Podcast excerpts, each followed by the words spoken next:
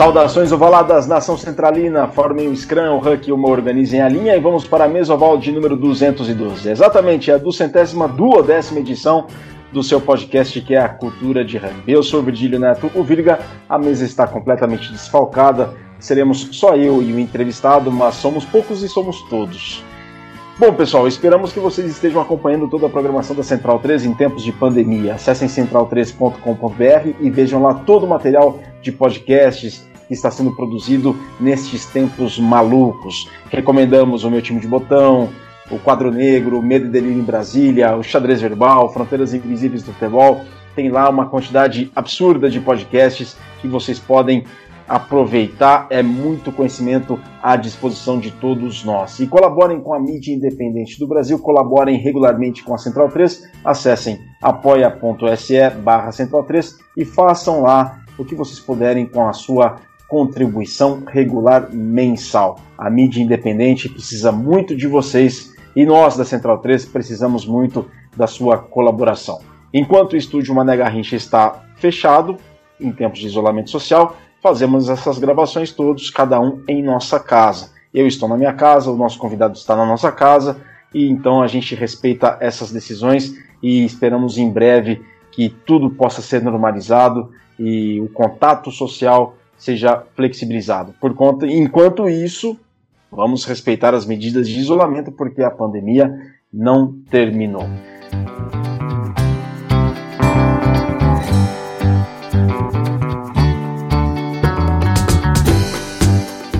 Em tempos de pandemia, vários temas relacionados ao rugby tornam-se delicados e ainda mais delicados. E nesse sentido, haja vista todo trabalho que tem sido feito em relação ao rugby infantil nos últimos meses, tanto da Federação Paulista quanto da Confederação Brasileira de Rugby, é com muita honra que nós convidamos o Leandro Gevaerd, que é o Chubby. Ele que é da Federação Paulista de Rugby e faz um trabalho formidável com o rugby infantil. Há muito tempo, acho que desde que eu me conheço por gente, desde que eu estou envolvido com o rugby, o Chubb está envolvido com o rugby infantil e é uma das referências no Brasil, e inclusive ele fez um trabalho ultimamente aí para colocar em diretrizes uma normativa para o rugby infantil durante os próximos anos, começando de 2021. Chubb, muito obrigado por ter aceitado o convite. É uma honra te receber aqui na edição 212 do Mesoval. Demoramos para te chamar, mas antes tarde do que nunca, em conflito de agendas, de compromissos, porque a gente já tinha te sondado uma vez há uns anos, mas muito obrigado agora. A tecnologia nos permite esse encontro. Boa tarde. Maravilha, boa tarde. É, a, fila, a fila foi grande para voltar a participar. Tive um, um tempinho de espera aí, mas o convite veio novamente. É, agradeço a oportunidade, o espaço para poder falar um pouquinho do trabalho que eu tenho feito, né? Contar um pouquinho das histórias, das experiências e compartilhar isso com, com o pessoal aí que está escutando. Perfeito. Chubby, como ponto de partida, conta um pouco da sua história dentro do rugby. Você é irmão de uma Yara, de uma área que, de uma Yara que já esteve conosco no Mesoval. E conta um pouco como é que você começou, como que os irmãos começaram, né? Sendo que você é irmão da Binha, da Angélica Gevaer, que foi Yara, jogou Jogos Pan-Americanos e tudo mais. Conta um pouco mais essa história. Bom, a gente. É, na verdade, o, o rugby veio para a família através da escola, né? A gente tinha amigos que conheceram esporte ah, na época do ensino médio e eram amigos da minha irmã mais velha, na verdade. E, e nesse processo ali de, de, de, jovem, né, você vai começando a experimentar várias, várias uh, oportunidades esportivas e, e, e, eles convidaram um dia para a gente conhecer o esporte. Eu fui primeiro, foi paixão à primeira vista, né? Estou, estou até, até hoje. E minha irmã veio logo depois, depois de um tempo, né? A irmã mais velha jogou também, tinha possibilidades de carreira, de crescimento. Né? Minha irmã ela teve um desempenho maior chegou, chegou, chegou na Viara, chegou próximo ali do ciclo olímpico de poder concretizar, viveu isso, né, viveu essa experiência, teve um, um grande, uh, um grande marco aí, participou de muitos circuitos mundiais, né, e a minha trajetória foi um pouco diferente, né, eu, eu, eu como atleta, uh, joguei até o primeiro adulto, então tive a oportunidade de jogar todo o ciclo juvenil, comecei ali com os 14 anos, né? E joguei seleção juvenil, tive diversas experiências e acho que isso é um marco importante ali na minha decisão profissional. E quando eu cheguei no adulto, eu decidi que realmente eu não queria ser atleta, eu queria trabalhar como, como uma pessoa que pudesse levar aquelas experiências, né, o aprendizado do esporte, para crianças, jovens, adultos, né, seguir nessa área de treinador. E fui me especializar em educação física, né, fazer cursos específicos do rugby, diversos, né, da World Rugby, internacionais, e, e me capacitando também nas, nas diversas áreas, né. Eu pude, eu pude, além do clube, né, de como jogador, quando comecei a carreira, eu pude vivenciar seleções seleção feminina, eu tive um ciclo de trabalho até 2010. Depois eu, eu migrei, saí do alto rendimento e, e vou, fui lá para baixo da pirâmide, né, que é o trabalho com, com as instituições sociais. Desenvolvi, coordenei um projeto, né, que é a URRA, né, que é a Associação URRA que tem um trabalho nas escolas, né, e também com o rugby infantil, né, criei todo o processo de, de metodologia, de aplicação, né, a, como desenvolver os professores e como levar o esporte, né, principalmente para as comunidades mais, mais, mais carentes. Né, e, e, esse foi um grande aprendizado nessa parte de desenvolvimento. E vim ao longo desse tempo também me capacitando como treinador, onde em 2017 eu decidi voltar a, a, a liderar equipes de, de performance, né? Uh, e aí voltei com um trabalho no SPAC. Tá? Também não posso esquecer minha, minha passagem pelo Templários, no período da, da ONG eu tive um grande papel lá no Templários, que foi pegar eles no início da sua fundação, transformar bastante eles em, em, em um clube, né? É, acho que eles precisavam desse direcionamento, hoje eles consolidaram um, um clube em crescimento. E aí fui agora 2017 em diante para o SPAC, hoje estou como head coach, né, fazendo o trabalho desenvolvendo os treinadores, toda a parte do infantil, juvenil da base e auxiliando aí as categorias adultas para um bom desempenho. E coordenando na Federação Paulista, na região 011, no, no desenvolvimento aqui na capital, é, coordenando o infantil, né, todo o setor do infantil dentro do, do rugby paulista, e agora participando, né, a pandemia nos trouxe um momento difícil para o esporte, mas também nos trouxe oportunidades, né, e aí eu me somei agora com o grupo do desenvolvimento na, na confederação, e participando também como membro do núcleo do jogo aí no desenvolvimento dos trabalhos para a nossa comunidade do rugby brasileiro. Mas, ô Chubby, como é que foi essa decisão de largar os campos e tornar-se treinador? O que, que, te levou a isso? Tudo bem, a gente conheceu aí a tua trajetória, viu a sua empolgação no envolvimento com em levar o rugby para mais pessoas, mas o que, que te fascinou e o que te levou a tomar essa decisão de largar os campos, entre aspas, para seguir a carreira como treinador? Olha, eu acho que as, as oportunidades uh, e os caminhos da vida me trouxeram uh, essas tomadas de decisão. Uma delas é que a partir do momento que uh, eu comecei a me capacitar, né, me mostrou um, um, dom, um caminho, uma inspiração que eu tinha de ensinar as contribuir na, na, na educação, no aprendizado, e isso pesou bastante lá no início da carreira, né? Enquanto estava no processo final ali jogando até 2010, eu tava, já, já desenvolvi alguns trabalhos com alguns trabalhos com crianças e aquilo foi cada vez mais ficando presente e foi onde comecei a, a, focar bastante nessa parte mais como treinador, né? Em educar, em, em levar os ensinamentos do rugby. E, enfim, aí as, as, as referências, né, as inspirações em outros, outros profissionais foram fortalecendo cada vez mais esse caminho. E quem são suas inspirações? Ah, ah eu tenho bastante, né? Acho que hoje o, o, o Ledesma é um grande, uma grande inspiração, né? É, quanto à referência do alto rendimento, que fez um trabalho muito grande.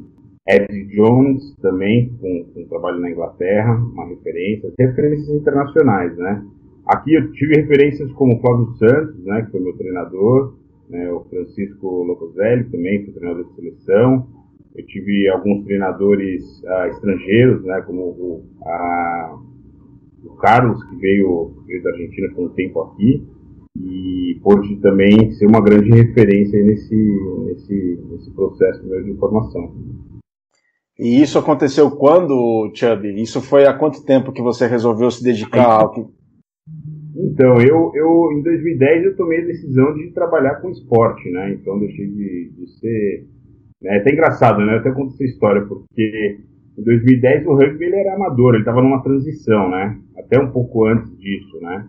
Ah, eu quando, quando me formei, me formei em 2007 na, na, na, na faculdade, essa transição ela foi muito legal porque é, eu, eu as decisões lá atrás no momento certo, onde o esporte começou a se profissionalizar e, enfim, alguns meses sem, sem, sem ter retorno financeiro. Hoje, enfim, hoje eu vivo disso, é minha profissão, eu coloco a minha paixão também em cima desse trabalho, né? É aquilo que inspira acordar cedo e desenvolver, trabalhar bastante. E, e foi basicamente isso, né? Essa trajetória de, de me tornar um profissional, conjunto somado à minha capacitação pessoal e profissional, as oportunidades que vieram, né? E fui, fui lidando, né? Muito voluntariado para depois se tornar profissional. Uma linda trajetória, uma linda carreira, sem sombra de dúvidas.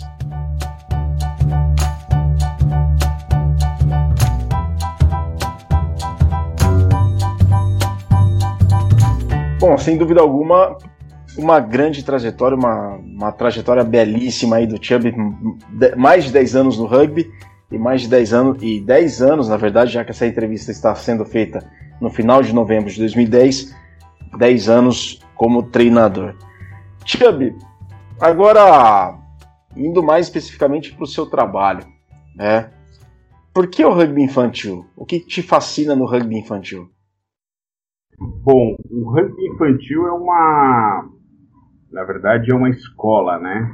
A gente tem a oportunidade de poder levar o esporte propriamente dito e tornar ali um ambiente de diversão, né? Então, é onde você pode ensinar e aplicar os valores desse esporte, né? E a gente sabendo que aquelas, aquelas crianças que vão estar aprendendo vão poder incorporar isso para a sua vida. Eu vejo também que é um, é um, uma, um espaço onde você cria amizades que perduram para o resto da vida, né? Começa lá quando você está com seus 8, 9, 10 anos, e quando você percebe aos seus 45, 50, 60 anos, e acredito que muitos jogadores, até aqui no Brasil, primeira geração aí, possam ter grandes exemplos de amigos que começaram lá atrás, né? Ah, e também é um ambiente de igualdade, né? Independente do físico, né? As crianças têm, não tem diferença ah, maturacional ali até os... Alguns se destacam, né? Pelos seus biotipos. E, e da questão social também, né? Quando você está ali com outras crianças, independente da sua classe social, um espaço onde é, é, é. Isso é do, do rugby infantil. Perfeito. E, e ô Chubby, como é que você vê o rugby infantil hoje? Em que, qual que é o ponto de situação para você que trabalha com rugby infantil? Como é que você enxerga o rugby infantil hoje? Olha, nós passamos por algumas, né, agora nesse período de pandemia, algumas formações, workshops e construções, né, e hoje o rugby infantil no Brasil, ele não é, é, ele é a base da nossa pirâmide, mas é aquela famosa é, pirâmide invertida, né? Nós temos um, um gap muito grande em volume de crianças praticando e poucas regiões desenvolvendo o rugby infantil. Né? Você tem São Paulo com um, um trabalho mais consolidado e as outras regiões com trabalhos ainda iniciando, né? Então, assim, eu vejo que esse espaço é uma oportunidade a se crescer, né, de se investir tempo, dedicação, e a gente sabe bem, né, como exemplos, que é, é o caminho para o sucesso lá em cima, né, tanto dos clubes, das federações e do alto rendimento das seleções nacionais. Então, essa pirâmide invertida, você tem muito mais pessoas adultas praticando rugby do que propriamente as crianças e adolescentes. Na proporção essa proporção é muito desigual, Xavier? Não é uma. Sim, é completamente. Você tem ali a parte do infantil com baixo número de praticantes. Aí quando você entra no juvenil, isso aumenta, tem um aumento considerável, né? A gente tem um desenvolvimento maior quanto ao rugby juvenil pelo país. E aí você entra na cadeia adulto com o seu maior volume e diminui depois para ali para o sistema de, de, alto rendimento, né? Da seleção. É uma, é uma desproporção bem grande. E, e a que, que se deve esse crescimento muito grande nessa transição do rugby infantil para o rugby juvenil? Qual que é um fator assim que explica um boom de jogadores juvenil na proporção em relação em comparação com o rugby infantil? Primeiro, acho que é o, o, é o momento que se encontra com o esporte, né? O esporte ele, ele acaba sendo apresentado para crianças mais velhas, especialmente, e onde se desperta interesse, onde se tem mais oportunidade de jogos também, mesmo sendo baixo, existe uma oportunidade a mais, por isso que também é, o processo de, de retenção ele é, ele é um pouco melhor nessa fase juvenil, e essa transição, né, a transição do juvenil, do infantil para o juvenil, ela é bem, é, ela é bem sensível, porque é onde se tem diversos, diversas influências, ah, e, e, isso envolve desde influências hormonais, né, físicas, como influências sociais também, né, de grupo, né, de pertence, e acaba diminuindo aí com uma grande evasão, né. O trabalho que a gente está começando a buscar é diminuir a evasão nessa transição, quando as crianças saem do infantil e elas migram para o juvenil, né? Isso permanecendo, uh, fortalecendo o rugby juvenil, mas também trazendo um caminho mais tranquilo aí para a criança que participa dessa fase infantil e, e quer dar continuidade no esporte.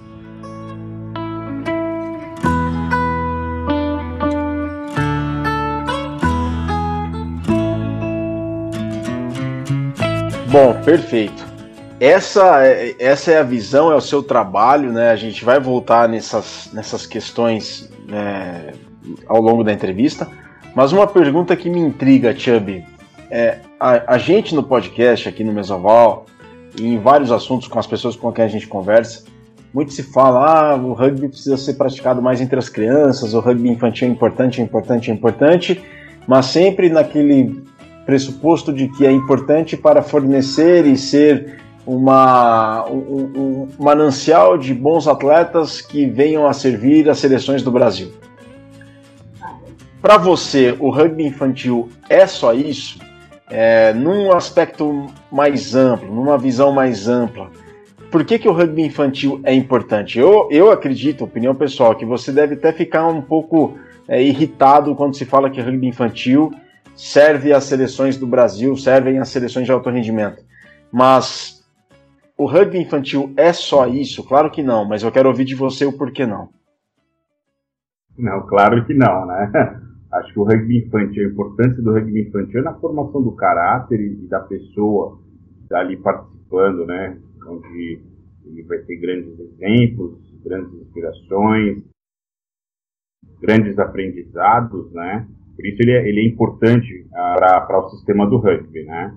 É, ele tem o seu papel, que é na formação da criança uh, por completo. Ali você tem as janelas de oportunidades, né? Tanto física, mental, humana, social, psicológica, e o educador lidando muito bem com isso vai poder tirar o melhor daquele desenvolvimento uh, da criança e principalmente a longo prazo, né? A consequência de um trabalho bem feito, de uma criança muito bem ensinada, formada, é que ela vai poder ter melhores vivências na continuidade no juvenil e no adulto e que essa formação ela vai ser crucial lá na frente para saber lidar com pressão, para saber lidar com, com, questão tática, com a educação física, né, a questão de, de, de melhorar a sua performance. Enfim, ela vai ter uma base, uma estrutura de aprendizagem desenvolvida que, ao chegar lá na seleção brasileira, é, essa criança, né, esse indivíduo vai estar preparado a poder receber toda, toda, toda a carga que é o alto rendimento, que é o jogo competitivo. E é uma transição, né? Você sai da criança com um esporte participativo, vai para uma fase juvenil que se torna formativo e chega na competição dita, né? Que aí é lidar com as questões, com resultado, com o tempo. Então eu vejo isso, né? Acho que é, é, é, é o rugby infantil tem essa importância e, e, e, ele não, não, não é só um trabalho, se fizer um trabalho bem feito, você vai ter é, bons atletas lá. Depende, tem muitas influências variáveis para um, um atleta indivíduo de sair de, de, de, crianças. Né? A gente tem bons exemplos, né? E também exemplos de sucesso, né? É, o Jacareí é um clube que se formou assim, veio a partir do, do rugby infantil com o rugby juvenil e foi construindo toda a sua a história de clube performance da base para o topo, né? Então eles fizeram o caminho certo. Você tem quatro clubes uh, em São Paulo que, que, que têm essa estrutura completa, se tornam clubes formadores e que fornecem uh, clube, é, jogadores para a seleção brasileira quando eles atingem essa de, de, de, de serem selecionados, identificados selecionados para o sistema de alto rendimento. E esses clubes são Pasteur, SPAC. Ah, São José, Jacareí, nós temos o Curitiba também, saindo do, do eixo de São Paulo, né? Faz um trabalho bem, bem forte. Ah, alguns clubes agora mais fortalecidos no sul, né? Você tem Farrapo, Charrua fazendo trabalho. Ah, você tem ah, onde mais? Enfim, aqui, aqui, em São Paulo também, né? Tem clubes que estão começando a se estruturar, retomar trabalhos, né? O Bandeirantes também tomou um trabalho muito forte com o infantil, já tem esse trabalho consolidado há um tempo e agora mudou um pouquinho os conceitos, os objetivos internos. Então, você vê que o caminho, a porta de entrada tem que ser a partir das crianças para você ter boa, boa formação de jogadores. Né? o caminho que ele vai seguir para ele chegar lá no alto rendimento ainda tem várias influências, mas a importância do, do, do, da entrada dele no infantil, da criança no infantil e da sua boa formação é o que impacta melhores resultados lá em cima. Ô Chubb, então o trabalho do rugby infantil é para o fortalecimento da estrutura também do clube, da cultura do, cl do clube, que é um eixo motor de uma cultura de rugby que o Brasil tanto precisa. É correto pensar assim? Sim, é, eu, eu, eu acredito, eu concordo nisso. Né? o rugby infantil dentro de um clube é onde se inicia o processo de pertencimento ah, e de fortalecimento da sua estrutura né? Não só olhando os jogadores, né? Onde você olha a família, né?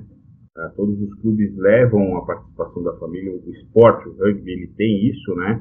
O envolvimento da família.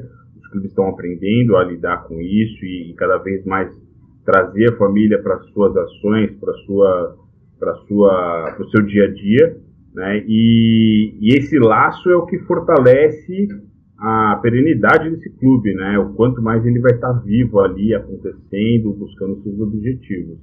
Então, o rugby infantil ele tem essa influência e ele é fundamental para isso, né?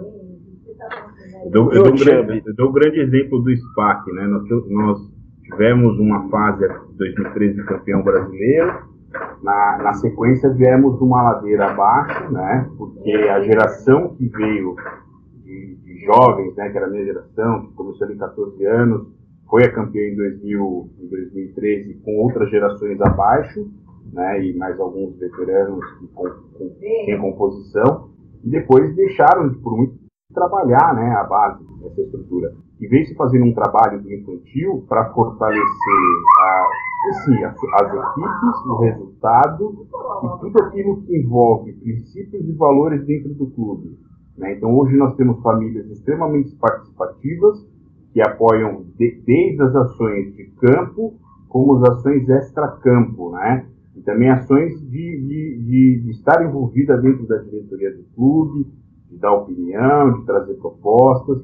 Então você, você vê que, que o rugby infantil ele tem ah, um papel vital aí dentro de um clube de rugby, né? Dentro de uma, de uma, equipe de rugby, de uma estrutura de rugby.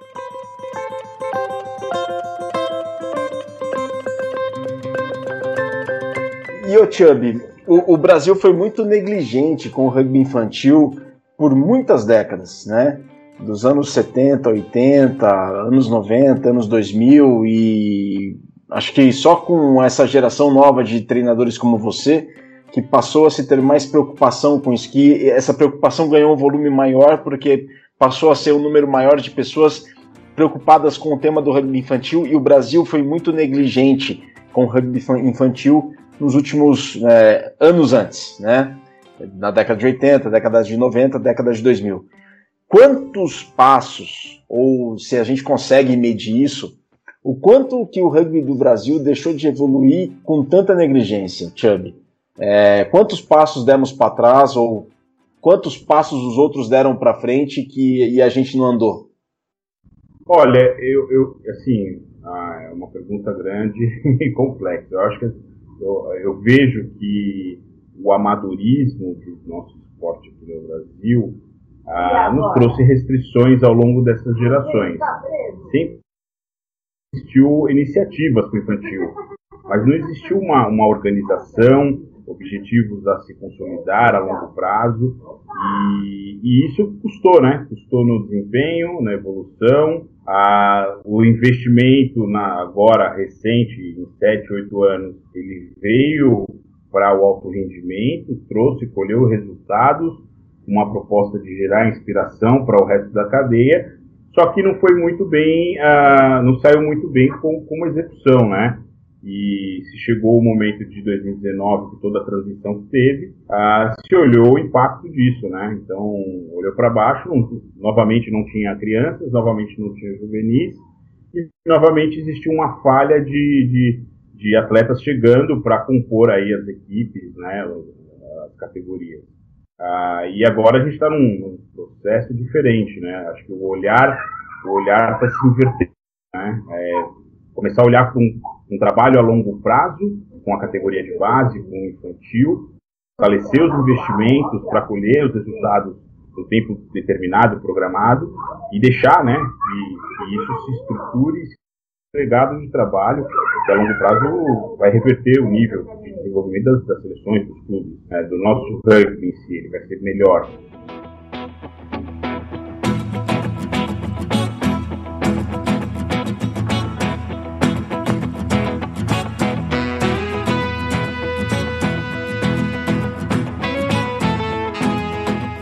Bom, senhores, este é o Mesoval 212 com o Chubb Leandro Gevaer, que é o responsável pelo rugby infantil da Federação Paulista de Rugby, tem um trabalho de mais de uma década envolvido com rugby e 10 anos especificamente com rugby infantil. Chubb, agora, na sua opinião, como é que está o rugby infantil no Brasil hoje? Te preocupa? Te deixa é, com receio? Como é que você vê o universo do rugby hoje no Brasil? Olha, não me preocupa hoje, né? Hoje eu vejo que se torna é, cada vez é uma, uma oportunidade e está existindo um grande interesse dos clubes e de professores a cada vez mais levar o esporte, né, como uma, uma, uma ferramenta a mais dentro, enfim, da sua grade curricular. E isso quando a gente olha para a escola e como uma oportunidade dos clubes também trazerem novas, novos adeptos né, a, a, ao seu clube. Uh, o cenário, assim, ele, ele, ele, ele não tem uma, uma estrutura consolidada pelo Brasil, né? Você tem São Paulo, São Paulo com essa a estrutura jamais consolidada, com, com todas as categorias acontecendo, festivais acontecendo.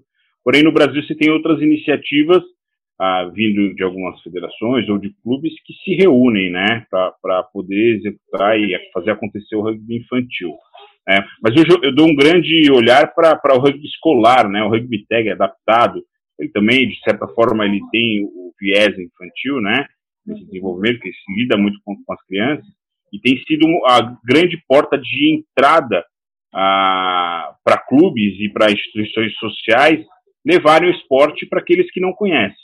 Né? Então, por isso que eu não vejo como uma preocupação, eu vejo como uma oportunidade e, e, e que daqui a uns anos nós vamos colher esse fruto, né, uh, desse investimento de se os clubes tiverem esse olhar que o, o rugby é um esporte divertido, onde ele inclui uh, todos os biotipos, uh, to, to, toda criança que, que pode participar do esporte e, e levar isso, né, como uma estratégia de, de, de parceria com escolas, com professores, com certeza a gente vai ter grandes resultados aí em curto prazo até, né? Porque a, a partir do momento que você oferece é, é, essa possibilidade de um esporte divertido, de um esporte agregador, que tem muito trabalho em equipe, que a criança pode constantemente estar aprendendo e se desenvolvendo, é, é, o interesse vem, né? E, e, isso auxilia o crescimento do esporte ah, no Brasil em geral, né? Hoje, hoje tem possibilidades e, e ferramentas para se trazer novas crianças, né? Então, cursos já estruturados para o rugby escolar, para que o profissional de educação física possa levar dentro da escola, as formações para o rugby infantil que agora estão mais consolidadas, e sabendo utilizar disso, os clubes vão poder crescer em número de crianças e permanecer, fazer a retenção melhor, né, com as suas estruturas, e, e ajudando, né, o caminho de estruturação. Então, assim, eu vejo que não, não é um, um, um cenário preocupante, é um cenário de que está iniciando e iniciando de uma forma correta, né? É, do grande exemplo de, de, São Paulo, né? São Paulo, há sete anos atrás, é, existia iniciativas de rugby infantil, sete, oito anos atrás, iniciativas de rugby infantil, é, onde um grupo de pessoas, de treinadores dos clubes se reuniram, né? O Douglas, o Douglas Pasteur foi um grande, um grande incentivador disso, e a proposta inicial era fortalecer o crescimento, né? Então, como, como a gente vai crescer? Trazendo oportunidade onde essas crianças possam jogar, praticar o esporte, tendo no treino no clube ou encontros, né? Que nem foram sendo formados os festivais, né? E aí já existia ali o Leopardo Guerreiro, o Dona Mike na época que era muito inicialmente para juvenil e foram se formando festivais para crianças infantil. E essa estrutura formada foi, foi fortalecendo onde hoje nós temos em São Paulo uma estrutura com seis festivais contínuos ao longo do ano, com uma capacidade de 350, 400, até 700 crianças participando dos festivais. Né? Então, você vê que foi, foi um trabalho onde se, se estruturou, se qualificou os profissionais, onde se permitiu estruturas de, de, de oportunidade de jogo, né, que é onde se diverte, onde se aplica tudo, e, e pôde fortalecer né, a, essa, essa base do, do rugby paulista quanto ao infantil. Ô Tiabi, é, o modelo do Jacareí, a maneira como o Jacareí se constituiu ao longo dos anos, que como você mencionou numa resposta anterior, que começou da base foi ganhando corpo ao longo dos anos, é um modelo ideal e ele tem como ser replicado por todo o estado de São Paulo e por todo o Brasil? Ou cada caso é um caso? cada caso é um caso, né? Cada região tem uma necessidade, cada região tem as suas, as suas aberturas, suas disponibilidades, as suas influências privado. Então, é uma referência a se olhar, a se copiar e, como, como modelo, mas to, todos com um olhar de adaptação, né? Eu tenho que pegar essa referência e saber trazer para a minha realidade para buscar um sucesso, né?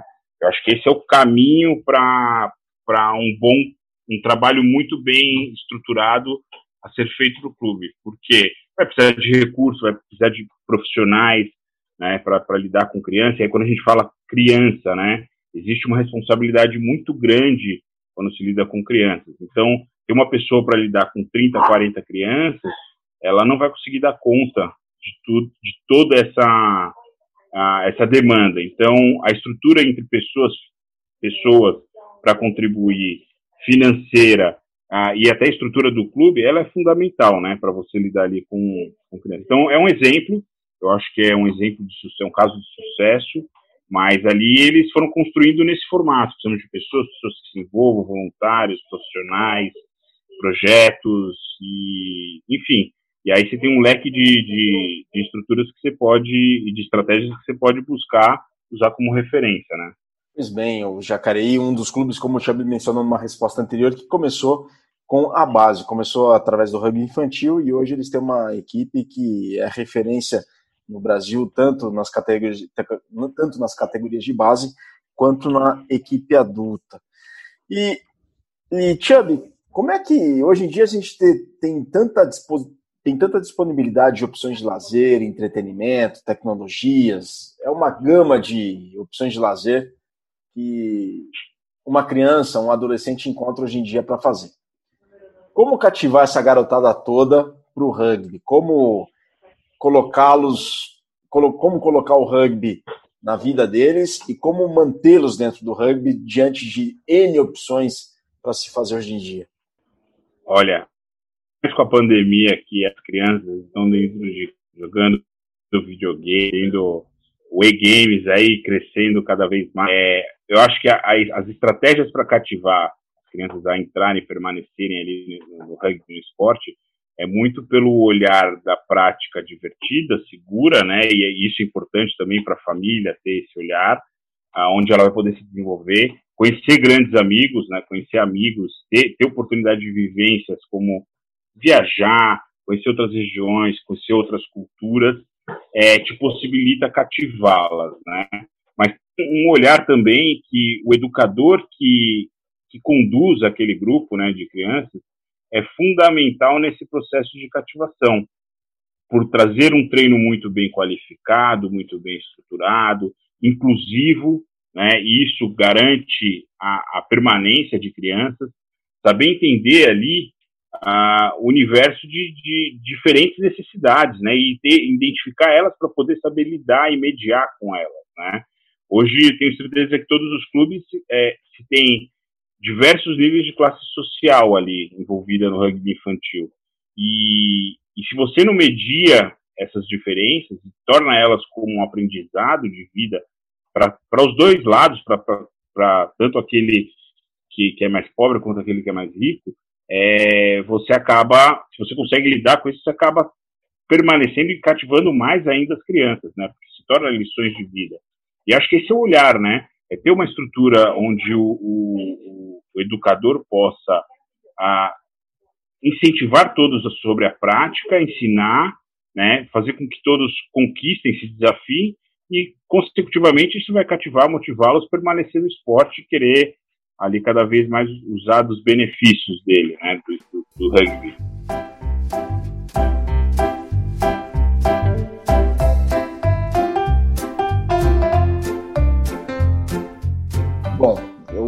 Chubby mencionou a pandemia e essa pandemia também, além de várias restrições que nos impôs, também permitiu várias possibilidades de reuniões, de discussões, de tempestades cerebrais, que o pessoal chama de brainstorming, em torno do rugby infantil.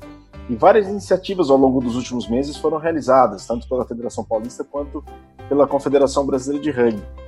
Essas iniciativas foram, foram os, os encontros virtuais sobre rugby infantil, cursos para gestores, para treinadores, para educadores, para familiares, né? Foi muita gente inscrita, foi muita gente reunida e foram encontros com muita troca de ideias e experiências e que muito contribuiu para esse ambiente do rugby do Brasil. E com a elaboração das normativas e das diretrizes para o rugby infantil a partir de 2021. E chamou a atenção ali, Tia, dois pontos críticos. Chamaram minha atenção. Os dois pontos críticos chamaram muito a minha atenção. Um é da saída, né, que é das escolas para os clubes, né? Como é que os clubes absorvem os, os, aquele, aquelas crianças que conhecem o rugby nas escolas, e o segundo ponto crítico, que é a ausência de dados. Né? Chubby, por que é, a gente tem um cadastro, o CNRU é tão elogiado pela comunidade do rugby do Brasil, é tão bem feito, é tão bem elaborado, foi tão bem concebido, por que existe ainda essa ausência dos dados e por que existe esse gap muito grande das crianças que saem das escolas e, e, e vão para os clubes. É, como, como diminuir essa diferença e como faz, fazer com que o CNRU faça muito mais parte da, do ambiente diário do rugby do Brasil? Bom, antes, antes de eu responder, eu vou até colocar, né? A gente veio para um processo que a pandemia nos trouxe de construção de muito material e a gente foi a, a fundo na questão da base do infantil, né, principalmente, e pôde construir as normativas, que era uma realidade inexistente, né?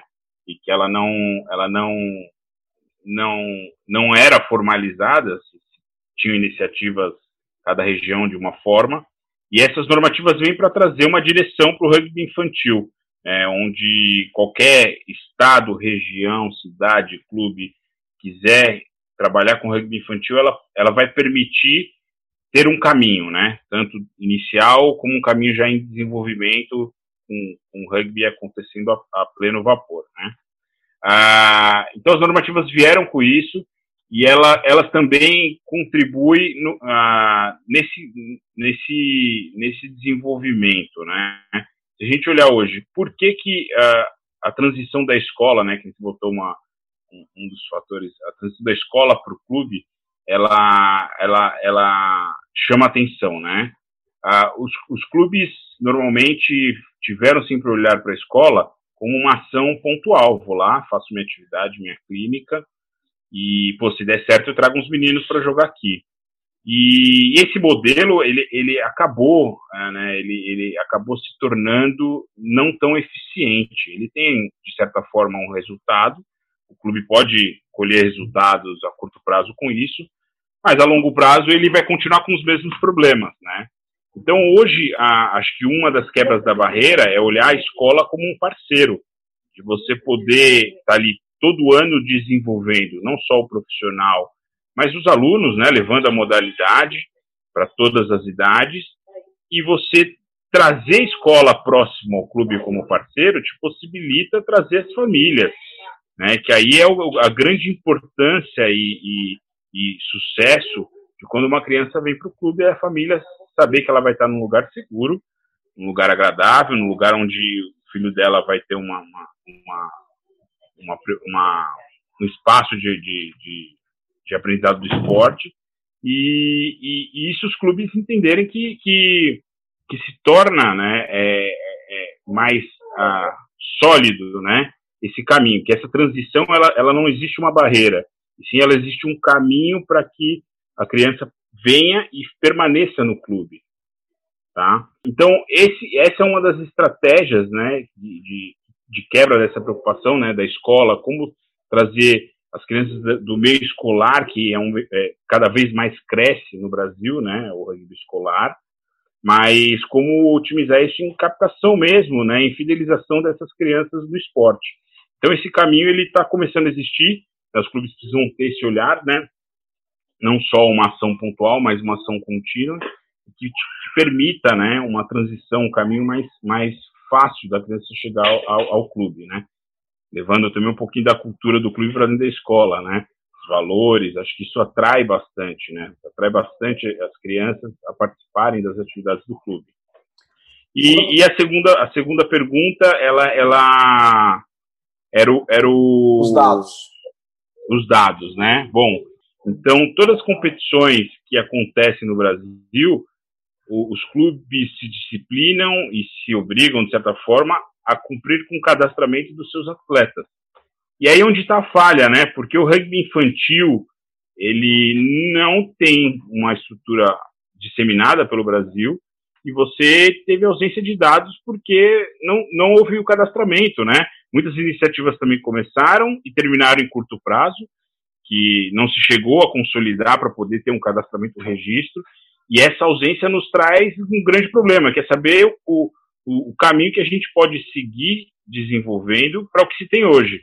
Né? Então, essa ausência de dados nos, nos trouxe essa preocupação, né? e está sendo um trabalho feito agora pelo núcleo do jogo, né? pela confederação, de começar a fazer um levantamento nacional, né? isso iniciando com um diagnóstico dos clubes, não só um levantamento de dados, mas um diagnóstico para saber o real desenvolvimento dos clubes e poder lidar com, com, com auxílio, né, com, com, formação, com direcionamento para que os clubes se estruturem melhor.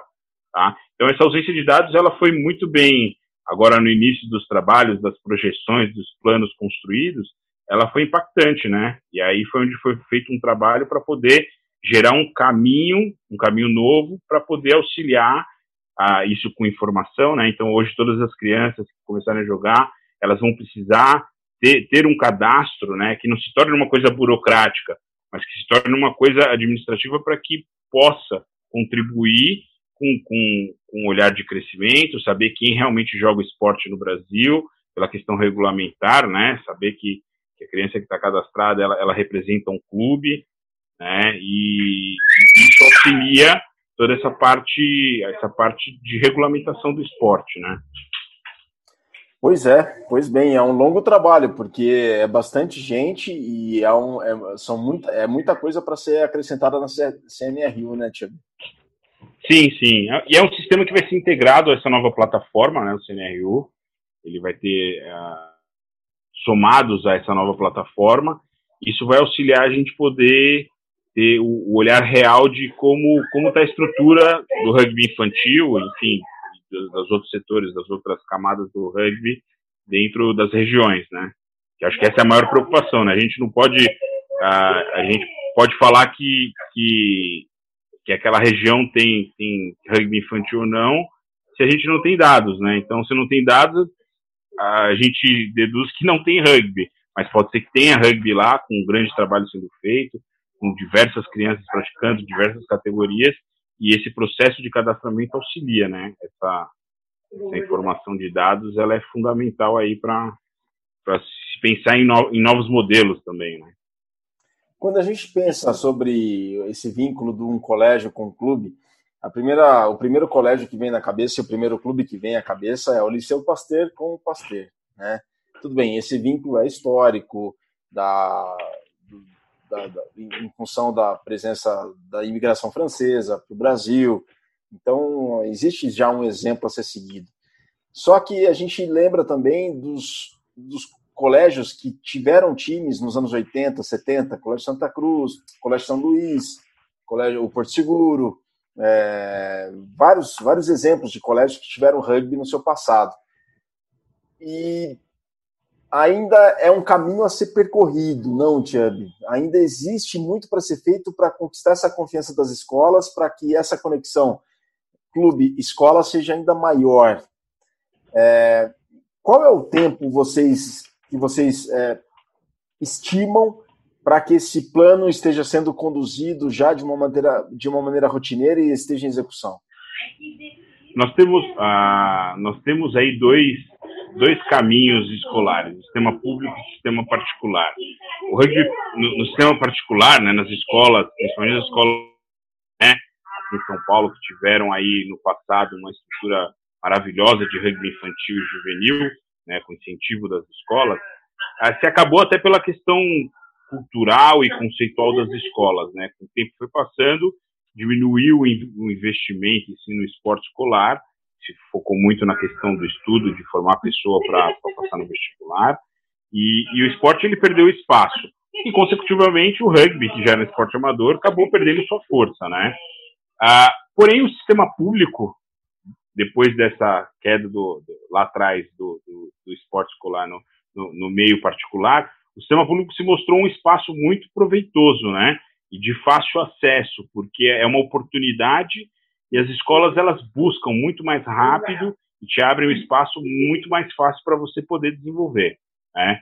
Agora, como retomar? Né? A gente iniciou um processo agora nesses últimos meses de entender como as escolas particulares, né, a grandes, de grande porte, de médio porte, hoje lidam, né, e como elas pensam sobre o esporte, para que a gente possa lidar melhor com, com, com propostas para que elas retomem o rugby dentro de suas atividades.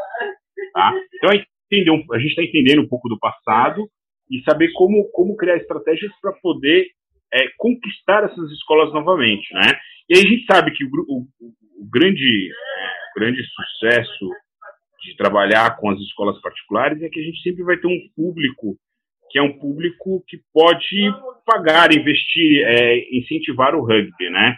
E, e, isso se torna uma estratégia também para a gente fortalecer aí as camadas. Né? Tem o exemplo do Pasteur, que está dentro do colégio, como você falou, e, e, e grandes ex-jogadores que passaram por esse ciclo e hoje estão lá na direção, estão lá contribuindo com o clube, buscando investimentos.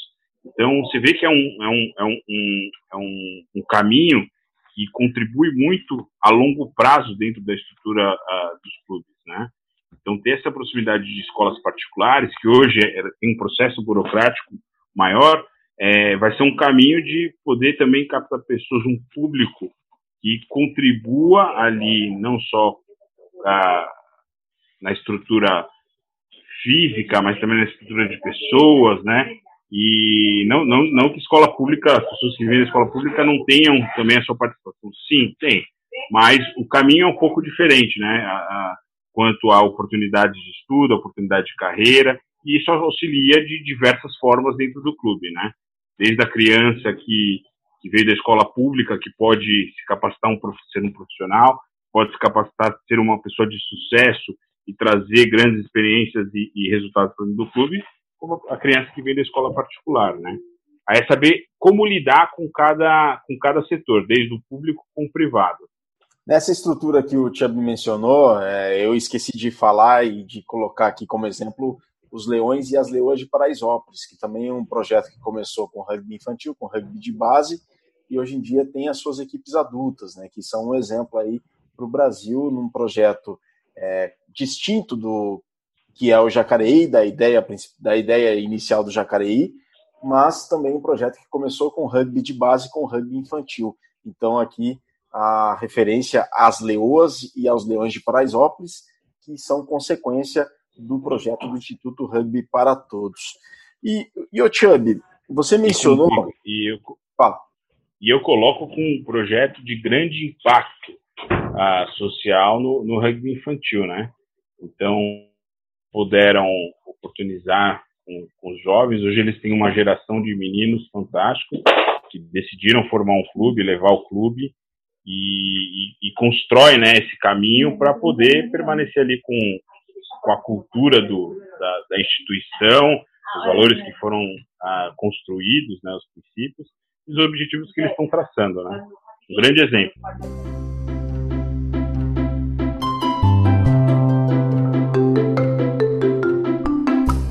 Que, que, é o núcleo do jogo que você mencionou, que é da CBRU? O que, que, o que consiste o núcleo do jogo e por que, que ele foi formado? O núcleo do jogo é um, é um, é um foi, foi uma construção de um conceito que faz no alto rendimento, com o desenvolvimento, com a arbitragem, para que a gente tenha um único caminho e busque o quê? Melhorar o jogo. Né? Então, melhorar o jogo a partir do jogo mesmo. Né? Então, o jogo acontecendo, a gente poder ter caminhos de desenvolvimento unificados ah, com o propósito de, de, ter essa melhoria, né? E aí sim, usando método científico, novas metodologias, né, novos caminhos para os profissionais. Então é uma, uma junção, né? Está sendo bem positivo, porque essa conexão, a, gente tem grandes exemplos pelo mundo e sempre existiu falhas, né, do alto rendimento dentro das uniões com o desenvolvimento e a gente está vindo num momento que está trazendo aí esse, esse conceito, né, onde todos os profissionais ligados ali ao rugby nacional podem construir propostas que vai desde a base ao topo do trabalho, né? E isso possa vir conectado. Então, quando a gente tem um olhar do Scrum, pô, o Scrum hoje, hoje no rugby infantil, né, foi uma conquista até com as normativas, a gente tem processos de desenvolvimento no Scrum que vão auxiliar a criança, quando migrar para o juvenil, a ter uma base maior de experiências e vivências para que ela chegue formada, ela já chegue preparada a se formar um Scrum. Então, o núcleo do jogo ele veio com essa proposta e está contribuindo bastante para algumas áreas do jogo, né? E a, e, a, e a proposta é cada vez mais olhar para o jogo, para todas essas áreas e todos os agentes que envolvem essa área e trazer propostas para fortalecer o jogo, né? E aí a gente poder melhorar de nível. Na sua opinião, falta engajamento das pessoas no rugby do Brasil para fazê-lo crescer, para falta o envolvimento maior das pessoas, você vê o envolvimento baixo, como é que você vê o envolvimento das pessoas? Porque eu vejo que tem muita gente falando muita coisa e pouca gente agindo. Na sua opinião, falta esse envolvimento maior das pessoas? Existiu um, assim, esse, esse engajamento ele, ele foi acontecendo ah, essa falta de engajamento foi acontecendo ao longo dos anos, onde veio e cada um foi tendo o seu olhar, enfim, suas críticas, tanto à confederação, às federações, aos clubes. E, e hoje eu vejo que esse engajamento ele está se fortalecendo.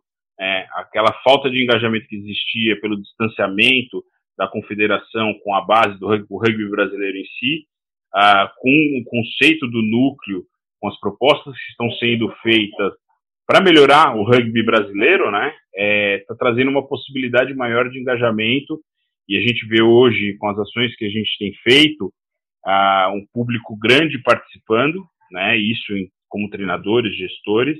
A gente teve o fórum infantil que foi uma participação assim bem bacana do público paulista e brasileiro, né? Teve bastante gente de fora de outros estados e demonstra que as pessoas estão olhando a mudança, né?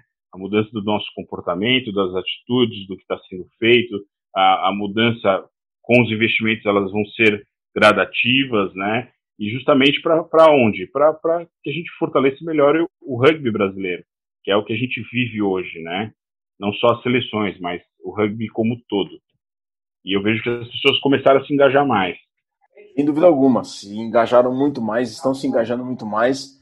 É, esse, esse baixo envolvimento era há alguns anos. Ultimamente a gente tem notado um envolvimento muito grande. Chubby, a gente está chegando na reta final aqui do Mesoval 212. Muito bom compartilhar essas experiências. Muito bom você compartilhar conosco essas suas experiências, esses seus pontos de vista. Saber que o rugby do Brasil está em boas mãos, o rugby de base do Brasil está em boas mãos, porque pelo seu trabalho visa construir essa cultura de rugby que a gente tanto é, enfatiza no nosso podcast aqui, o Mesoval, dessa construção dessa cultura, da base de atletas, mas não só de atletas, mas de torcedores simpatizantes, é, torcedores simpatizantes, familiares, esse envolvimento todo que é necessário para uma, um crescimento sustentável e sólido do rugby do Brasil, não apenas no rugby infantil, mas em todos os aspectos, desde o rendimento, desde o de participação e até também o escolar. Chubby, uh, para finalizar, qual é a importância dessa normatização que vocês, dentro do núcleo do jogo e, com, e, e nas discussões com a comunidade do rugby do Brasil, é, chegaram nessa normatização e qual é a importância dessas diretrizes para os próximos anos? O que, que vocês querem com isso? Claro, colocado no papel, tudo certo, mas o, obje o objetivo principal dessa normatização, qual é? A referência, né? O, pri o primeiro, é, não, o primeiro objetivo, né, ter uma normativa por ter não vale nada, né? Então acho que o primeiro passo dessa normativa é, é, é que os clubes e as pessoas se incorporem dela para poder transmiti-las, né? E, e, executar. E aí você tem ali ah, eixos norteadores, né? Que, foram feitos, que é pela segurança, diversão e aprendizado, que essas pessoas possam seguir isso. Né? E a partir dessa normatização, ter caminhos de desenvolvimento para o rugby infantil. Né? Então, dentro de diversas áreas do jogo, nós construímos ah, um piso de, de, de, desenvolvimento e um teto. E, e, os clubes podem se adaptar às suas realidades, né? Então, se eu estou num processo inicial, eu posso usar as normativas a, a base da normativa que eu vou conseguir transmitir um, um bom ensinamento e, e conseguir construir um jogo positivo. E é isso que a gente espera com toda essa normativa, e que ele se torne sustentável. Né? E aí, outro objetivo é também trazer a comunidade para que ela contribua ao longo dos anos a, uma, um, a melhora desse caminho. Né? Então, hoje a gente tem São Paulo com uma estrutura com bom desenvolvimento, e as pessoas estão vindo contribuir, né, desde uma estrutura de calendário, e aí trazendo sugestões opiniões, como também a conexão, né, do, do, do de, dessas áreas do jogo para o que acontece na realidade, né, sendo guardiões disso que foi construído, porque se a gente também não monitorar, controlar e fazer com que ela aconteça, não tem o porquê da gente ter essas normativas, né? Então ela vem com essa importância, com esse caminho. A gente espera que a partir desse, dessa regulamentação os clubes, os treinadores, os dirigentes incorporem elas dentro das suas atividades, comecem a aplicar, é, que elas contribuam com a melhora do jogo e, consecutivamente, a gente possa discuti-las, né? Continuar um crescimento positivo. Perfeito.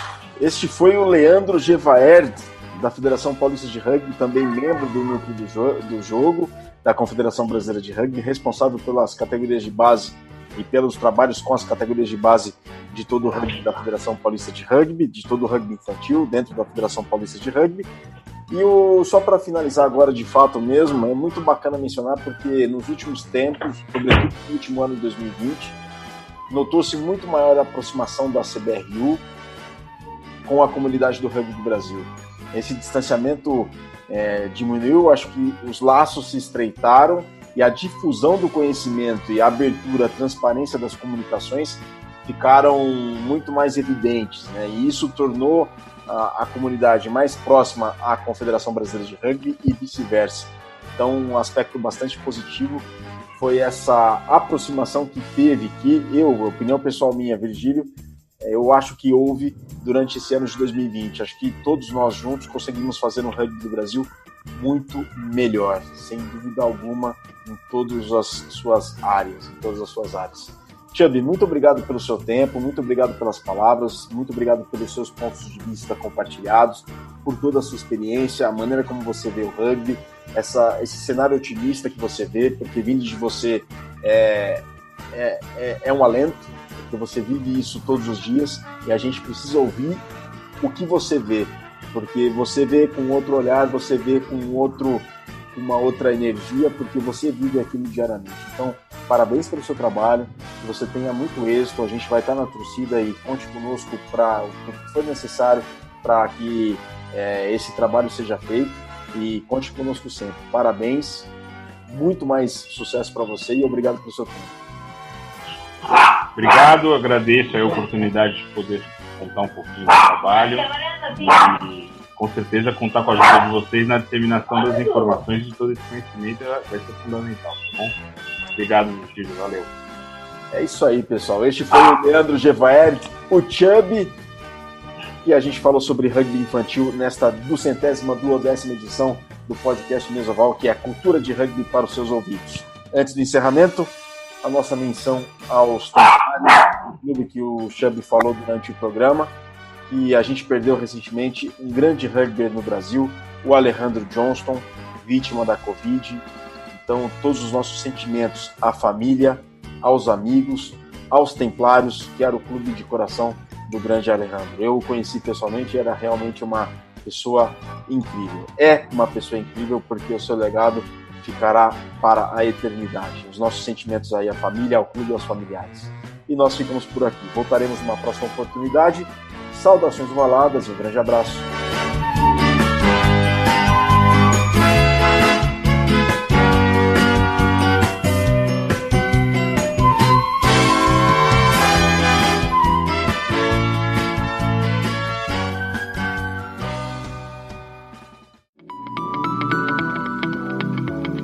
Esse programa que você acabou de ouvir tem a produção da Scrum Prod.